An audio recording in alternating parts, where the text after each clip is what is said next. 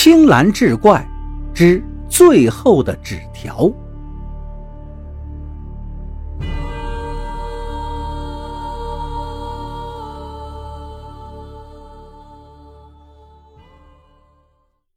这一天，老万又下矿了。干完这趟活，他就可以领到工钱，置办年货，跟老婆孩子吃顿像模像样的团圆饭了。可就在这个年关前的祥和日子里，突然轰隆一声巨响，天崩地裂一般，矿难发生了。等老万从昏厥中醒过来的时候，四周已是一团漆黑。他手忙脚乱地摸来手电筒一照，只见巷道里一片狼藉。幸好他们这个工作面上的六个人，全都好好的活着呢，也没有受太严重的伤。事故发生在主巷道的中段。他们这几个人都被堵在巷道尽头的作业面上，插翅难飞，只能盼着外边来救了。一停下来，大家的心里便充斥了绝望与恐惧。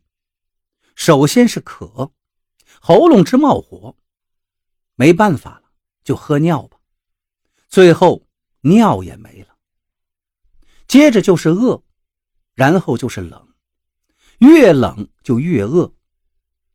老万强撑着身体，摇摇晃晃地去转了一圈，挖回了一块晶体石膏。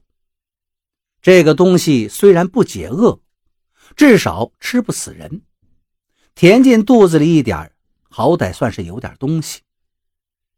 说真的，老万在这个石膏矿上干了好几年，还从来没想过有一天。会去吃这些石膏，其他几个工友也都跟着艰难的下咽着，肚子里好歹填点东西。于是大伙又默默地钻进了两个罐斗里头。平时，罐斗是用来运矿石的，此刻被翻过来扣在地上，成了大伙保暖的小屋。三个人一个斗，互相抱着。多少顶点事儿。忽然，从另一个罐斗里传出一声惊呼。矿工老陈用电线紧紧勒着自己的脖子，还在那使劲的拽呢。大伙赶紧扑过去，帮他松开了那根电线。老陈却边哭边叫道：“早晚是个死，你们就让我先走一步吧。”这句话。触到了每个人的心坎上，矿工们有哭的，有叫的，有骂的，有撞岩壁的，直到耗尽最后一丝力气，才躺着不动了。不知过了多久，朦朦胧胧之间，一排炮声猛然响起。老万也从昏迷中惊醒，其他几个工友也都醒了。大伙齐刷刷地坐起来，听着，想着，他们一致认为是矿外在放炮。老万说道：“这是要救咱们出去呀，别的办法都不灵，只有用炮炸才管用。”老陈不信，他说：“放炮挖一条巷道，少说也要几十万，矿上不会花这么大代价的。”大伙一听，顿时泄了气，又瘫到了地上。不久，炮声又传了进来。老万高兴地爬了起来：“弟兄们，十四炮，是十四炮啊！”大伙都明白，如果是正常开采，至少要放十九炮，否则会亏本的。而十四炮正是开辟巷道的炮量。这肯定是冲着矿底下的人来的。老万当即喝道：“现在最关键的是要保存体力，坚持，坚持。”这以后，每当炮声响起，大伙就清醒一会儿；炮声响过之后，就又昏睡了过去。在隐隐约约的炮声中，父母妻儿仿佛离他们越来越近了。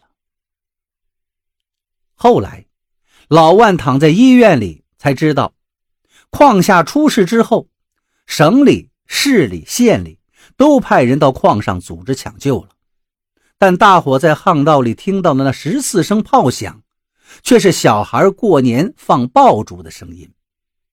抢救队的排炮把掩盖在巷道上的岩土炸松了，这才使他们得以听见外面的爆竹声。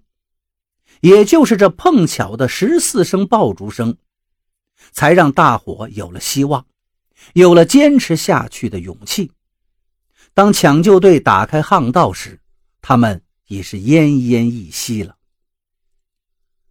兴隆煤矿发生了矿难数天后的一个下午，矿上来了两个人，一个姓丁，一个姓吕，两个人出示了记者证，说是要采访。矿上的工作人员小陈立刻殷勤地迎了上去，把他俩请上了一辆吉普车，随即就离开矿山，向县城飞驰而去。车子到了县城中最好的中亚宾馆，这里已经住了十几个记者了。两个人被安排在一个双人间里住下，往床上舒坦的一躺，小声的商量起来。其实他们俩是道上的骗子，弄了假记者证，到处敲诈勒索，骗吃骗喝。这一次兴隆煤矿出了事，他们就像苍蝇嗅到了血，想乘机捞点好处。